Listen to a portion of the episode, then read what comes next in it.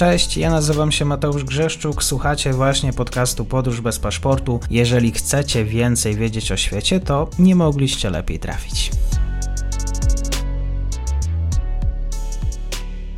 Partnerem odcinka jest Oanda, TMS Brokers, dom maklerski obecny na rynku już od ponad 20 lat. W opisie odcinka znajdziecie link do aplikacji, której możecie otworzyć konto maklerskie i grać na giełdzie, a wcześniej potrenować na koncie demonstracyjnym. Jeżeli otworzycie konto za pośrednictwem tego linku, dostaniecie na start książkę o tematyce inwestycyjnej. Zapraszam, Mateusz. Dzień dobry Państwu, dzień dobry wszystkim słuchaczom. Ze mną jest już też po dłuższej przerwie profesor Tytus Jaskułowski, Instytut Nauk o Polityce i Administracji, Uniwersytet Zielonogórski. Panie profesorze, dzień dobry, bardzo mi miło. Dzień dobry panie redaktorze, dzień dobry państwu. Niemcy od tygodni znajdują się pod silną presją sojuszników, osób, dla których kwestia ukraińska wojny na wschodzie jest bardzo ważna. Oczywiście to wszystko też rzutuje na wizerunek kanclerza Olafa Scholza. Jakie jest dzisiaj zaufanie do, do kanclerza, jakim obderzają go Niemcy i też taki może wizerunek na arenie międzynarodowej? Jakie będzie to zaufanie, dowiemy się gdzieś za mniej więcej 3 do 4 tygodni. Dlaczego nie podaję konkretnych dat? Ponieważ zaraz na początku, w pierwszej połowie lutego dojdzie do pierwszego istotnego testu tego, w jaki sposób polityka kanclerza jest odbierana przez społeczeństwo i dokładnie ten odbiór mojej perspektywy tłumaczy takie, a nie inne zachowanie. Przede wszystkim w postaci tego, że nie ma decyzji niemieckiej co do zgody na chociażby przekazanie czołgów Leopard na Ukrainie. O czym mowa? Od lutego tego roku zaczyna się w Niemczech maraton wyborczy. Tak, zaczynamy i to nie w byle jakim mieście, bo musimy powtórzyć wybory Berlinie, a ponieważ Berlin to raz, że stolica Niemiec, dwa, jest to miasto, które może służyć jako pewien barometr tego, w jaki sposób polityka kanclerza będzie mm, odbierana w społeczeństwie, no to rzeczywiście wszystko to, co widzimy, i to zarówno efekty konferencji w e, grupy przyjaciół Ukrainy, zarówno ten element, który jest związany chociażby z dzisiejszymi, wczorajszymi uroczystościami związanymi z podpisaniem, czy z rocznicą zawarcia traktatu elizejskiego, a także z wypowiedziami kanclerza na ostatnim forum gospodarczym w Davos, to wszystko jest nie tylko związane z podejściem do polityki wschodniej, czyli z tym, co w zasadzie w Niemczech znane jest od co najmniej 50 lat, ale z bezpośrednią e, kalkulacją polityczną związaną z wyborami. Tak?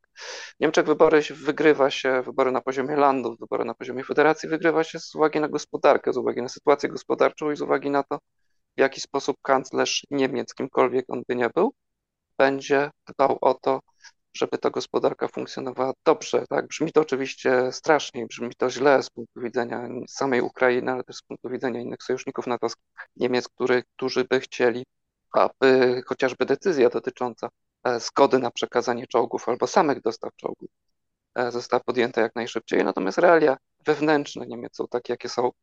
Niemcy nie są krajem, który specjalnie byłby przekonany co do rozwinięcia e, dostaw ciężkiego uzbrojenia czy uzbrojenia, czy nowoczesnej, nowoczesnej generacji uzbrojenia do Niemiec i zarówno to, jak i kwestie stricte ekonomiczne powodują taką, a nie inną, takie, a nie inne zachowania kanclerza. Rzeczywiście też proszę pamiętać, że ceny Olafa Scholza, które mogą być i, i, są prezentowane na arenie międzynarodowej, to jest oczywiście jedna sprawa, no ale tak jak wspomniałem, polityka zagraniczna nie jest elementem, który pomógłby wygrać wybory, natomiast fakt, że w taki, a nie inny sposób, chociażby w Davos została sygnalizowana problematyka gospodarcza i nawet w momencie, kiedy ta problematyka gospodarcza jest też podnoszona w kontekście Ukrainy, to nawet wtedy nie dostawy broni, ale sygnalizowana na przykład konferencja dotycząca odbudowy Ukrainy, która miała miejsce w Berlinie w październiku zeszłego roku, to są elementy, które będą ważne i to te elementy będą wpływały na to, jak, w jaki sposób w tym najważniejszym momencie, czyli poprzez decyzję danego wyborcy, który będzie wybierał konkretną partię w Berlinie i w innych landach, tam będzie się decydowało to, w jaki sposób będzie postrzegany kampus. Mówi to tak pan profesor, że gospodarka, gospodarka, y, jakby te kwestie wartości raczej Niemców nie obchodziły, raczej nie byliby wyczuleni na te kwestie, a Niemcy powinni chyba i mają świadomość tego, że są inne problemy niż ekonomiczne. Bo i to jest jedno z najważniejszych pytań, tak, które się, się, się pojawiało oczywiście i które pojawia się też e, chociażby przy okazji Forum Ekonomicznego w Davos. Pytanie jest e, tego typu, czy rzeczywiście e, myślenie całej klasy politycznej byłoby skłonne do zaakceptowania tego faktu. Politycy niestety, oni myślą od wyborów do wyborów i tutaj taki przykład bardzo konkretny, który znów właśnie odnosi się do tego, jak, jak postrzegamy, e, jak postrzega się w Niemczech politykę zagraniczną. Otóż dokładnie jutro, poniedziałek, dokładnie jutro zostaje, zostanie przedstawiony przez SPD oficjalny projekt nowej doktryny partyjnej związanej z polityką zagraniczną. I teraz uwaga, ta doktryna i ten projekt został przygotowywany przez cały poprzedni rok. Tak? Zauważmy ten cały poprzedni rok, który jest zdeterminowany wojną na Ukrainie, tymi zdumiewającymi decyzjami jeszcze przed rozpoczęciem agresji, tak, z legendarnymi, niekoniecznie najświeższymi hełmami, naj, naj, najbardziej dobrze zakonserwowanymi, tak, które Niemcy jeszcze przed rozpoczęciem agresji wspaniały się wysłać, czy też chciały, ale nie za bardzo chciały.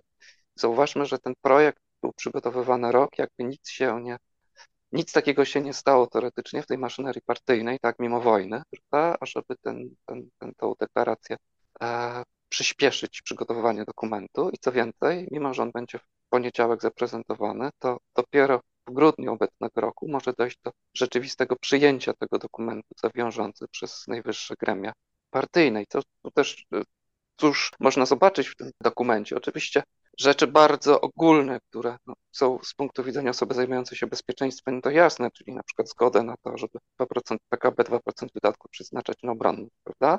Żeby szybciej rozpoznawać zagrożenia. To znów jest potwornie banalne i chyba nie do końca dotyczy partii politycznej, ale najważniejszą podstawą niemieckiego bezpieczeństwa, i to jest podkreślone znów, jest gospodarka i co więcej, znajdujemy bardzo konkretne aspekty tejże gospodarki, mianowicie Niemcy będą chciały mocniej niż dotychczas angażować się chociażby w kraje tak zwanego południa, przy czym mówimy tutaj konkretnie o kraje Ameryki Południowej, takie na przykład jak Chile, na przykład jak Brazylia, czyli tam chcą wejść, chcą inwestować, oczywiście między innymi po to, żeby zablokować rozwój inwestycyjny albo rozwój wpływów politycznych takich krajów jak Chiny, takich krajów jak Rosja. Natomiast nadal nie ma to wiele wspólnego z takim operacyjnym wsparciem kraju, który takiego, takiej pomocy natychmiast potrzebuje. No jest trochę jeżeli można.